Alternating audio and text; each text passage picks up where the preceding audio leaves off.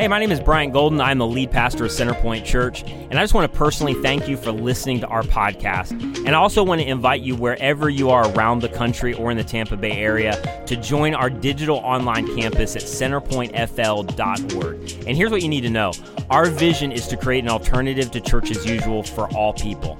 And all that means is, regardless of whether you've been a longtime follower of Jesus, you're new to faith, you're investigating faith, or you don't even know what you believe, our goal is for you to feel like you belong, even if you never believe. And so, thank you again for listening, and I hope today's message encourages you and helps you. So, if you've been in any kind of relationship, you've had fights before. Um, there's conflict, there's stuff you got to work out. So, early in um, my wife and I's our marriage, we had a scheduling conflict, and we just didn't see eye to eye. So, like, there, you know, there's those conflicts where it's like somebody gives in. Um, it's just like, okay, yeah, I see it. We'll do it your way. But none of us felt that way. And we kind of have personalities where that happens from time to time, where I see it one way, she sees it the other way, and there's kind of no way forward. And so we had a scheduling conflict, and it was just kind of one of those things where you leave it with like, fine, and you each go your separate ways. You know what I'm talking about? So I did my thing, she did her thing, and um, the event that I was at ended up running along, and my phone died, and I didn't call her. And so, you know, you have those conflicts where it's like, okay, this is manageable you know, we'll talk it through. It's fine. We disagree. But then you have something on top of that that escalates the whole thing.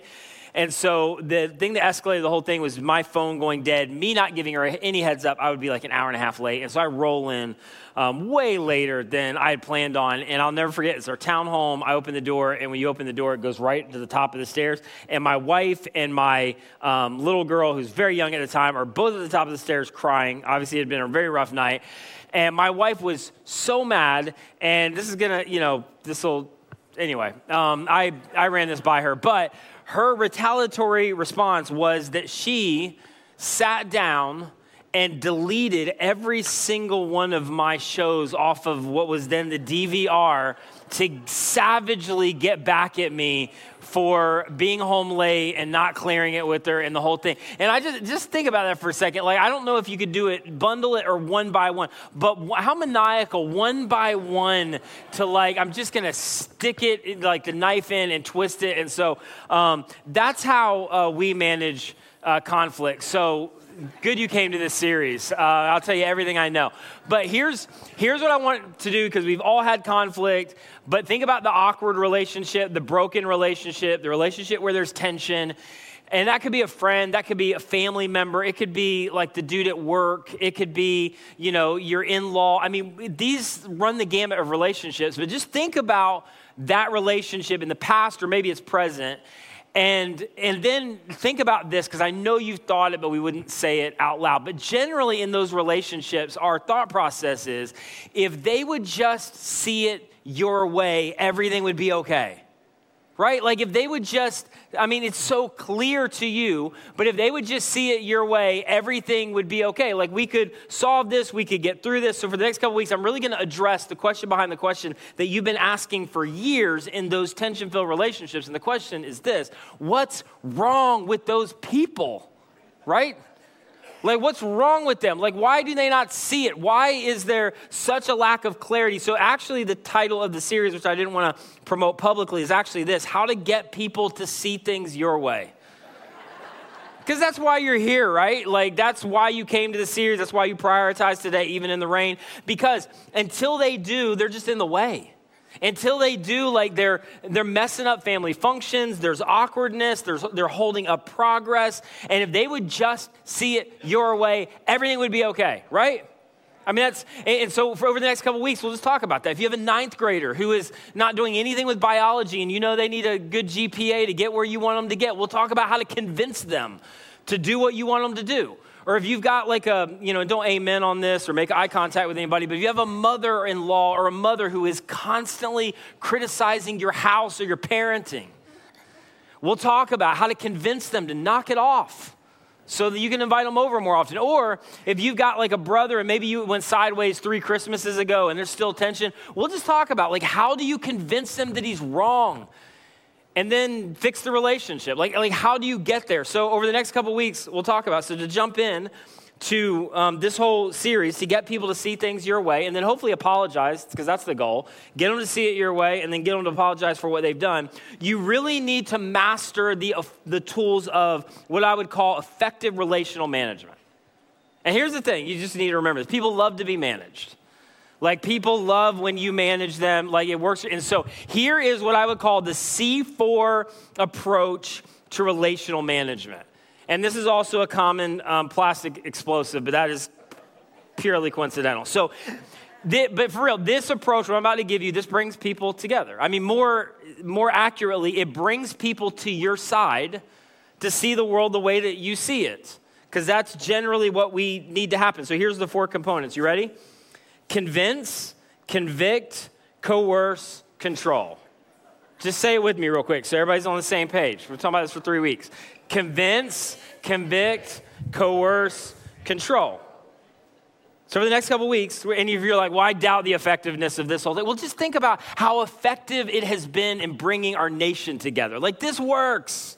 This is a big deal. So, that's what we're going to talk about for three weeks. I'm going to tell you how to do that. Now, just quick pause do any of these draw people closer together around you? Do any of these draw relationships closer together? No. In fact, it draw and for some of you, you're really nervous where I was going with this series. Um, so hopefully you get sarcasm. If not, I'll get emails like I can't believe. But like it, it, it repels people. In fact, like people resist every single one of those things. And yet in relationships, and this is just truth, that we almost gravitate toward intuitively these four mechanisms of convince, convict, coerce, and control. And then in a lot of cases, in the attempt to somehow bring a relationship together, we repel somebody. In an attempt to manage the tension in relationship, we actually make the relationship worse. And it's kind of the first thing that we reach for. And then when nothing works and the relationship's not any better and they haven't changed and seen it our way, we start to say things like, well, there's nothing I can do about it. I tried. They, like I just I don't care anymore or we continue to try to fix it the wrong way which drives them away. And the thing is, is you look from the outside of certain relationships. I mean, sometimes you've had this thought of like, it shouldn't be this hard. I mean, some are hard and, and irreparable, which we'll talk about, but others you're like, it shouldn't be this hard to fix this. But it is. And so for the next couple weeks, we're going to talk about how to do it. Now, the actual title of the series, For Real, is Reassembly Required, a beginner's guide to repairing broken relationships. And what I want to look at over the next couple weeks, and, and, there's several layers to this. So generally, I go to a passage and I chop it up quite a bit. And I'm not going to do that today. So if you're like, where's all the Bible? Come back in the next two weeks. But I want to give enough context that you really understand where we're going because for a lot of you, you've heard some of this before, but it hasn't made a difference. You've heard some of this before, and yet the go to mechanisms for our relational healing is still convict, coerce, control, in some cases manipulate. So I want to give several decisions that have the potential to pave the way to reconciliation with other people. Because here's the thing relationship in some ways are like cars. Like we're good at starting them, we're good at driving them, we are not good at repairing them. At least I'm speaking for myself. Because starting a relationship, that's almost intuitive. We just kind of stumble into that. Everybody can start a relationship. But you know, keeping a relationship going, that's only, you know, partly intuitive. But then when you start talking about fixing a relationship, repairing a relationship, that's not intuitive at all. In fact, like it is so easy, and it's why we reach almost intuitively to the wrong things or the wrong mechanisms to try to fix, to try to repair around convince, coerce, convict, and control. And then we wonder why the relationship isn't getting any better. So let, let, me give you a couple examples real quick of what I'm talking about. Because here's the thing when we leverage those mechanisms, we don't even realize it. But the person who is receiving it realizes it almost immediately. Like, here's one kind of controlling statement that we don't even see, we don't even think about, and it's this I'm sorry if I offended you. I'm, and again, we don't, we don't think it's controlling, but as a receiver, they receive it that way because here's the translation You're too easily offended. What I said wouldn't have offended most people, which implies you're just immature. And the fact that that offended you, so I will I'll apologize if I offended you, but really the fact that you're offended is the fact that you're a little bit too immature. And so I just apologized to you, but I actually insulted you in the process. And yet the person who is delivering is like, "Well, I'm just trying to fix the relationship. I'm just trying to make it better." Here, here's another, um, and this is the part of the 9 a.m. where it got really quiet too, so it's fine. The nervous energy is palpable in the room. Here's the kind of convicting, coercive uh, statement that we don't ever think about. I said I'm sorry. Why are you still upset? Like I said, I said I was sorry, which translation, I've done my part. You should be fine, and since you're not fine, clearly something is wrong with you, right? Like basically, I, I, did what I needed to do. I tried to fix a relationship. I apologize. Why aren't we where we were before? And the fact that we're not means that there is just something wrong with you. You need to figure it out. You need to see more clearly. It, it's why getting into a relationship, intuitive. Trying to fix a relationship, trying to repair a relationship, trying to figure out the way forward when things are bad, it is not intuitive at all because reassembling any relationship reassembling a broken relationship specifically is a learned skill. And for a lot of us, we just don't know the way forward. And it's why, if you look back to some of your past relationships, I know there's some nervous laughter in the room, but you have tried to convince and convict and coerce and control, and it hasn't worked. It hasn't made anything different because rebuilding broken relationships is a learned skill. And for a lot of us, we were never taught it for a lot of people in our culture, it wasn't modeled for us. I mean, maybe you grew up in a home with, where you kind of saw this from your parents, and there's some issue with an aunt or an uncle, and you saw the thing drag on for years. And you're on the outside of it, and you're like, why don't you just reach out? Why don't you just send a text? Why don't you just do something? Like, it just doesn't seem that difficult. And yet, they were in this place where they couldn't even see a way forward. They had no idea what to do next. And then it started into this weird avoidance behavior among family members where they started asking questions like this Well, when are they coming? How long are they staying? Can we just kind of, you know, pass them by in the entryway and go our way? And, like, you know, all, or they play the, the avoid eye contact at weddings and graduation game? And come on, isn't it true? That in those relationships where there's avoidance and there's tension, and, and, from the outside, and other people do it to you as well, you're like, why don't you just reach out? Why doesn't somebody send a text? Why don't you at least have a conversation around this? And then something happens where tragedy strikes, a mutual friend maybe passes away, some kind of like really difficult season that affects everybody takes place. And isn't it crazy? I know you've experienced this. We're almost immediately, all of the relational tension, all of the conflict gets smaller and smaller and smaller. And nothing even changed in terms of relationship. Nobody had a conversation. But with what happened around it and the events around it made that incident pale in comparison. And all of a sudden it just starts to get smaller. And what you will find through tragedy and death and you know family issues is all of a sudden people start saying and doing things in those relationships where they push past their, their emotion and they push past the discomfort and they start to say and do things that they should have said and done years ago. But that event, that incident becomes the catalyst for it. But in the process, they lost years of relationship because they settled for sitting back and waiting and rehearsing and avoiding. And we've all been there. And, and here's the thing, just to get you to think about this a different way you end up waiting for the other person to do what you should do. And here's what I mean by that. Generally, for a lot of us, when we tell the story about that relational conflict, that brokenness, that awkwardness, when we tell it, it's always their fault, right? That's just how you tell the story. It's their fault, or it's 90% their fault. I'll own 10% of it. We'll talk about that next week. But it's their fault. So, under that logic, if that's how you tell the story, maybe it's true. But if it's their fault, then you're the better person in the scenario that you tell people, correct?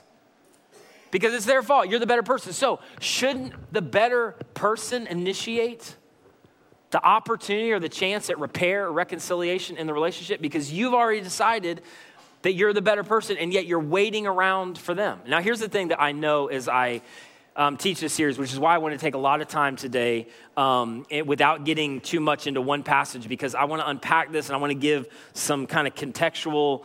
Um, you know, evidence about where we're going because this is so emotional and there's so many layers to this. And I can't speak for everybody. I think this is really emotional for men. Because the moment we think about some of this stuff coming to the, the surface for us, immediately, a lot of times there's this fear or we're terrified of, like, I don't know what I'm gonna feel. I don't know how I'm gonna respond. I don't know how I'm gonna react. In fact, for some of you, you grew up in homes where that was the case with your dad or your father, and they just they just shut it down for years.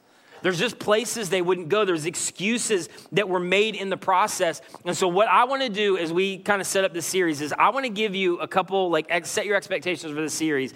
And I want to take the pressure off around reassembling broken relationships or trying to reconcile broken relationships because this is really, really important. So, this is going to sound counter to everything I just said, but I'll explain what I mean. This is what's really important for you to understand. This is where you need to take the pressure off. Here is the goal the goal for this series is not reconciliation. The goal for this series is not reconciliation. And here's why. Because unlike your broken iPhone, and unlike a broken toy that your kids destroyed because they thought it was fun, unlike like a broken dish, you don't have all the pieces. You don't control the outcomes. You don't have the capability of putting it all back together. It is not within your capacity. And here's what is so important for you to understand if you're checking out online or you started shopping via Amazon or you're on Facebook in the room right now, just real quick, and then you can do all that. This is so important for you to understand. You should pray toward reconciliation, you should work toward reconciliation, but the goal in any relationship is not reconciliation. And I'll tell you why. This is just a little tip. Never set a goal for another adult. Don't ever set a goal for another adult. Set goals for you. That's amazing. Some of you, I mean, you knocked it out of the park with your goals on January 1. All of them have flamed out already, but keep going. Keep trying. All right? Set goals for you. Don't set goals for somebody else. And I'll tell you why because a goal is an agenda. And the moment you have an agenda for another relationship, you undermine the relationship because agendas undermine relationships. And so you should work toward reconciliation, you should pray toward reconciliation, but the goal cannot be reconciliation because the goal will actually undermine any possibility of reconciliation ever happening because nobody works well under agendas. Just think about it for a second. This is a rhetorical question. I talked to several people as they were coming out. I was like, I was with people at the 9 a.m. and I was just, it was hard to stare straight ahead. Stare straight ahead, all right, if the relational conflict is sitting beside you. Here's the question. Do you enjoy people who have an agenda for you? I said it was rhetorical, but actually, can, I'm going to let you answer because we know the answer to the question. Do you enjoy people who have an agenda for you? No. An agenda is like a third party in a relationship. I mean, if we were to be honest, for maybe some of you have adult kids, this is the reason they check their phone or their watch a thousand times at your house because they, they can't wait to leave. Because there's an agenda. And any time there is an agenda, the agenda undermines and sabotages the relationship. Let me ask you one more uncomfortable question Do you enjoy people who evaluate and judge you? Let me ask you one more time, because I think you're more sure of the answer than what you gave me. Do you enjoy people who evaluate and judge you? No, no, no, no human being loves that or desires that, which is why you have to understand the goal is not reconciliation. You can't set a goal for another adult. You, you, can't undermine and sabotage the relationship. That cannot be the goal. The goal, and this is so important, the goal is no regrets. The goal is that you've done everything imaginable, everything that is possible in that relationship, that you have removed every unnecessary barrier or obstacle for the chance of that relationship, if there is even a chance of that relationship being healed. And here's the reality for all of us. And what I want to do over the next couple weeks is, is for you to learn how to take the pressure off of somebody else so it at least gives the opportunity that they will move toward reconciliation. Because here's the, the reality with all of us it's our job to at least try to move toward reconciliation when it's possible, regardless of who's to blame and regardless of who's at fault. Which leads me to this. If you're asking the question, well, why are we even talking about this in church? Here's why we're talking about this in church. Here's why this is a big deal. Because if you are a follower of Jesus, this isn't optional.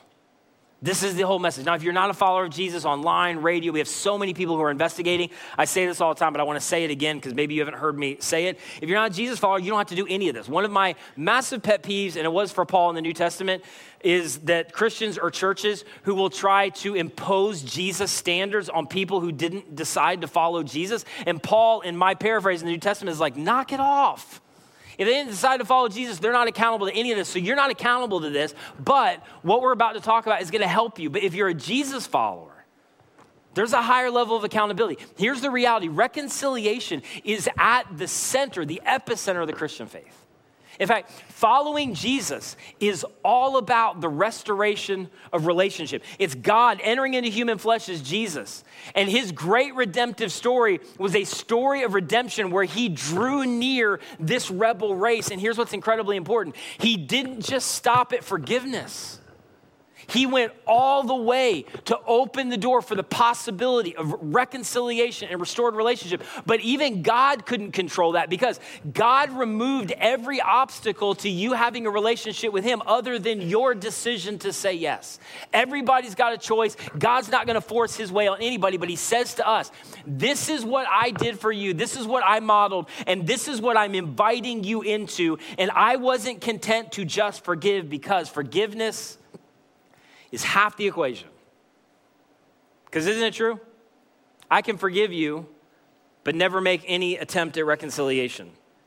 Reconciliation, Jesus would say throughout the New Testament, is the win in relationship with God and in relationship with other people, but it is so unbelievably hard. One of the things that's happened over the last so many decades, and really goes back further than that, is that the cap, big capital C church, meaning like global church, one of the things that we have done is conveniently separated these two. And the reason that we've separated reconciliation and forgiveness is because reconciliation is t- so unbelievably inconvenient. And here's the thing forgiveness is not easy, but it is easier in most cases than reconciliation because I can, you know, I can forgive and I hold all the cards, I control the process, I control the outcomes. But when you start, start talking about reconciliation, I'm not in control of anything. And so the church or Christianity has conveniently reduced it all to forgiveness. God forgives me. I forgave you. I'm good to go. And yet, the only problem with that is it reduces relationship to God where we're always looking up and we're never looking around.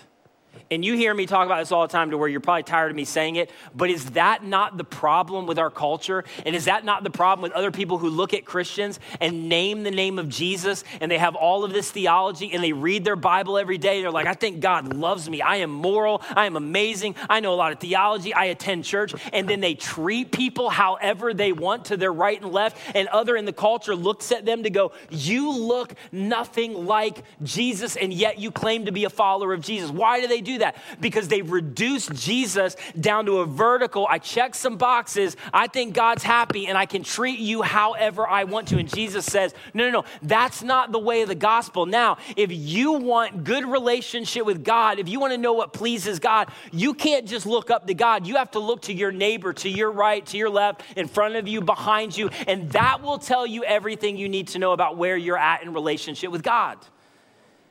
And for so long, the church has separated the two. And the reason that we've done that, just to let you in on a little secret, is because it's easier. Just forgive. Good with God. Go your way. And you never have to wade into the comfortable, uncomfortableness of, of how do I move in the direction of another person. But you read the Gospels and you, you'll see that God was not content to simply forgive. For God, through Jesus, forgiveness was a means to an end. God forgave in order to remove every unnecessary barrier to relationship, which was our sin, our dysfunction, our past, all of the things that we did not see clearly. The end or the win was reconciliation and relationship with our Heavenly Father. At the end of Jesus' ministry, he like you've heard this command. Jesus commanded every single one of his followers, "Hey, if you guys forget this, and I know it's going to get crazy, and I know you're going to get busy, and your kids are going to have sports, and you're going to have crazy neighbors that you're not going to like, and it's going to be an election year, but that's not going to give you an out. I want you to love other people the way I've loved you. I want you to do for other people as I've loved you in every season, in every generation, no matter how much of an idiot your neighbor is." Even when it's an election year, I want you to follow my example. And I was not just content to forgive, I went the extra mile to reconcile relationship. This is what Paul said at the end of one of his writings to a, a church in the first century in Philippians chapter 2, verse 5. And here's what Paul said, and this is so important. In your what? Relationships with who? And again, because we tend to, and me too, I'm not, I'm not calling you out, but we tend to want to gravitate toward loopholes and workarounds and like, what is he actually saying? So, Paul, which ones are you talking about? And Paul's like, all of them. Which relationships? All of them. Work, HOA people. There's some history in the room with HOA.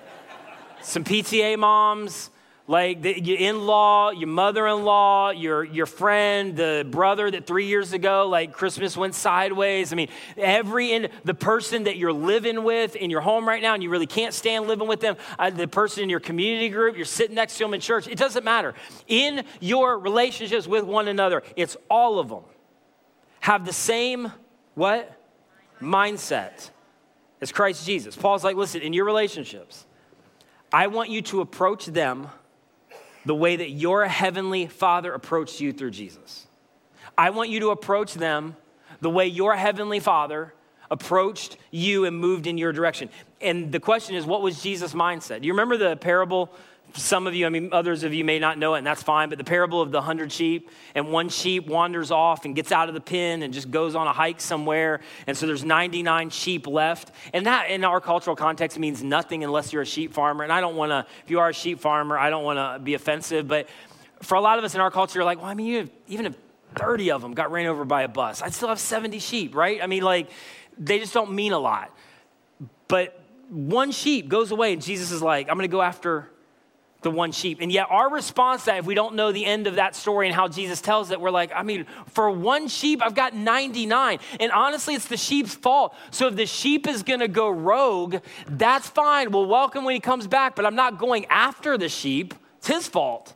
Or when the sheep sees clearly that you can't leave the pen, okay? That's rule 101. Kind of dumb. So when you see clearly, when you come back, when you recognize your mistake and you stop going over the other valley, we will welcome you with open arms, but we're not going to do it until then.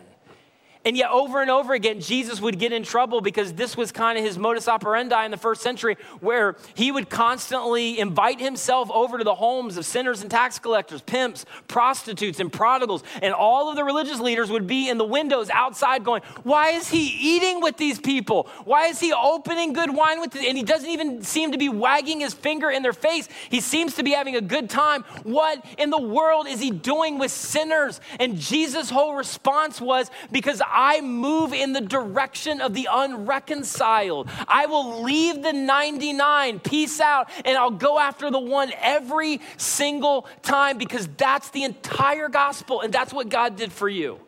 In fact, this is Jesus' response. Because our response is no, no, no. You've got to wait till they come to their senses and move in your direction, and then maybe we can have a conversation.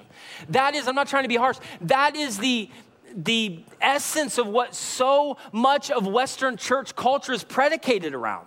When all of those people see the errors of their way in condescending tones and come in, we'll be more than glad to welcome them. That's not how Jesus approached anybody.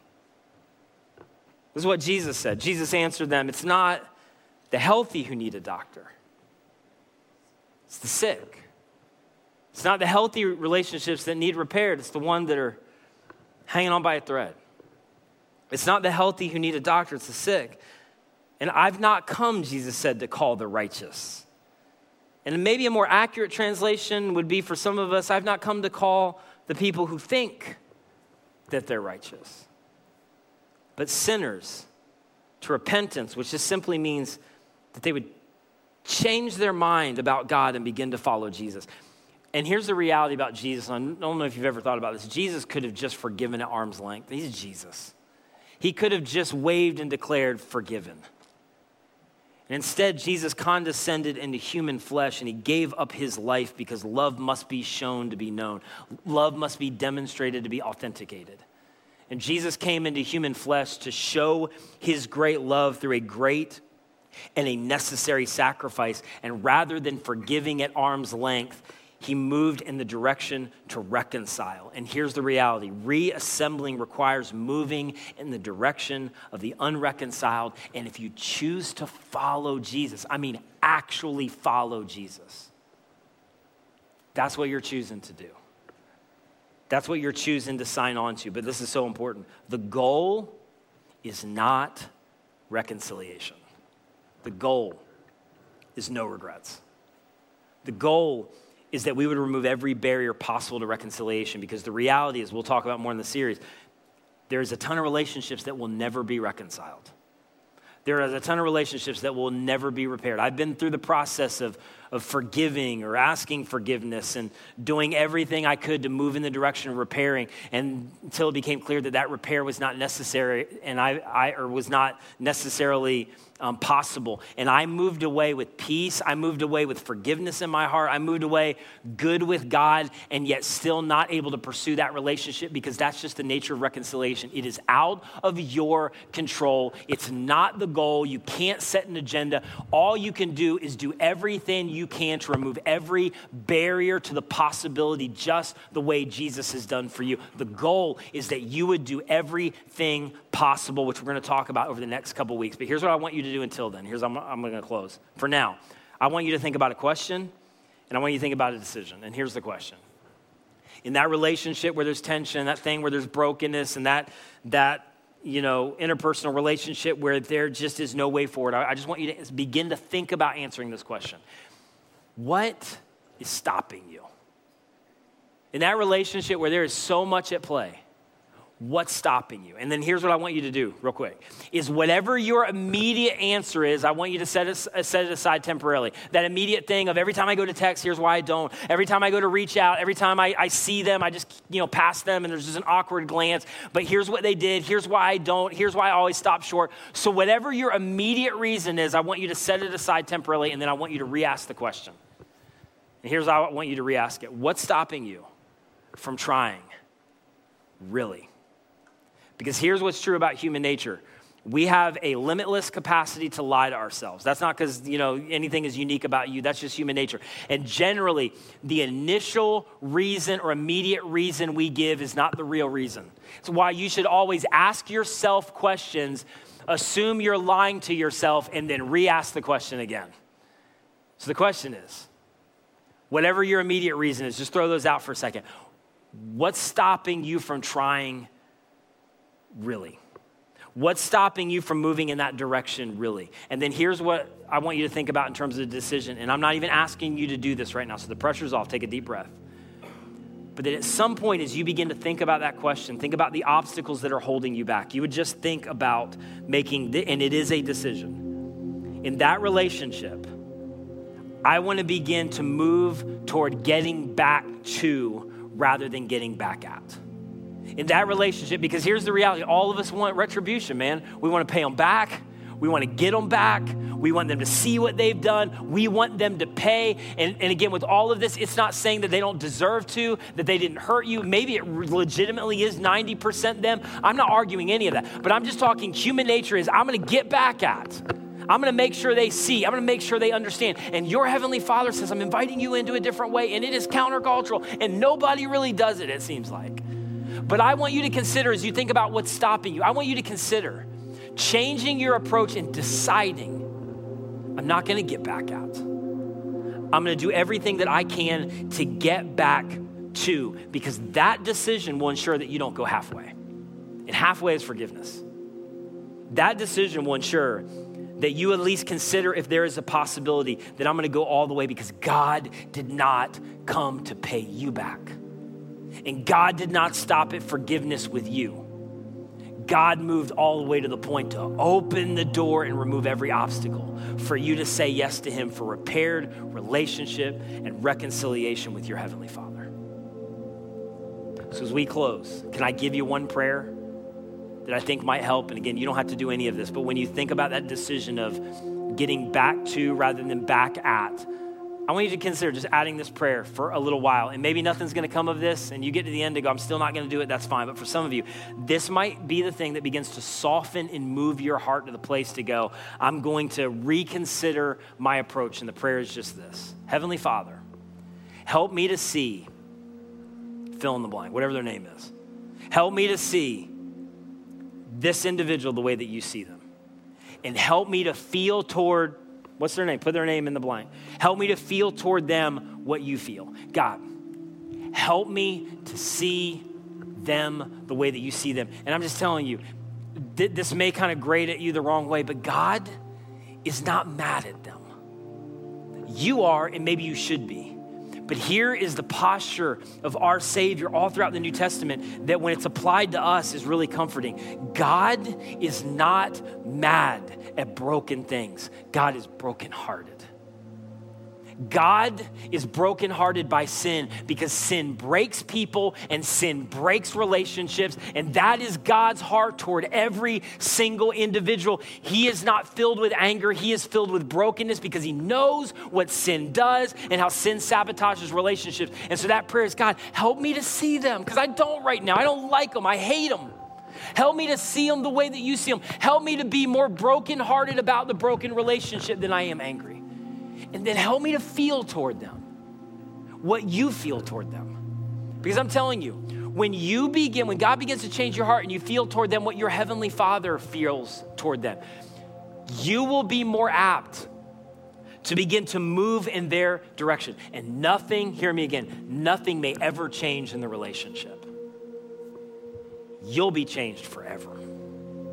And your Heavenly Father is inviting you into that. This is the way of following Jesus. And as long as your arms are crossed and you're waiting for them to move in your direction, just hear me for a second. God may never heal the relationship. It may not even be possible, it may not even be wise. That's not my point in the series. But as long as your arms are crossed, waiting for them to move in your direction, just mark it down. God is not done with you. God is not done with us, and God is not done with the relationship. And He's inviting you. I want you to follow me. This is what it looks like to have the same mindset of Christ Jesus, the same mindset He had toward you. I'm not going to get back at, I'm going to get back to Heavenly Father. Help me to see them the way that you see them. Heavenly Father, help me to feel toward them what you feel toward them. That is the best characterization of Jesus relentless, reckless, out of control love for us. As the song says, there's no mountain you won't climb up, there's no wall he won't push down. There's nothing that will keep him from doing everything possible to open the door for relationship and reconciliation with you. And now he's inviting you. I want you to at least open yourself up to doing the same for them. Would you pray with me? Jesus, I thank you so much for what you're doing in this moment. And I know that this lands in 5,000 different places. I pray for the person that has legitimately done all that they can, that you would invade their heart with your peace. To quote Philippians, you'd stand watch over their heart, mind, and emotions, and you'd give them confidence before you. And then I pray for many of us where th- there's just so much emotion that I just stirred up over the last 35 minutes that comes to the forefront of our mind, I just pray that you would give us the grace to understand that whatever you reveal is an invitation to deeper relationship with you and understanding your love and your grace in a more profound way. And so I just pray that whatever you're asking us to do, that you would give us the wisdom to know what that is, and that you would give, the, give us the courage to actually do it. And we pray this in Jesus' incredible name. Amen. Thank you so much for listening. If you enjoyed this message or have been impacted by Centerpoint Church in any way, would you consider helping us out in one of two ways? First, if you would just spread the word, share this message with your friends, family. Maybe you could go rate and review our podcast on your favorite podcast catcher, but this helps us so much more than you know. And secondly, this ministry is supported by people like you through their financial generosity. And so if you've been impacted by any of these messages, would you consider giving to support the mission and vision of Centerpoint to see people reach with the radical grace of Jesus? You can give today on our website at centerpointfl.org. And again, that's centerpointfl.org.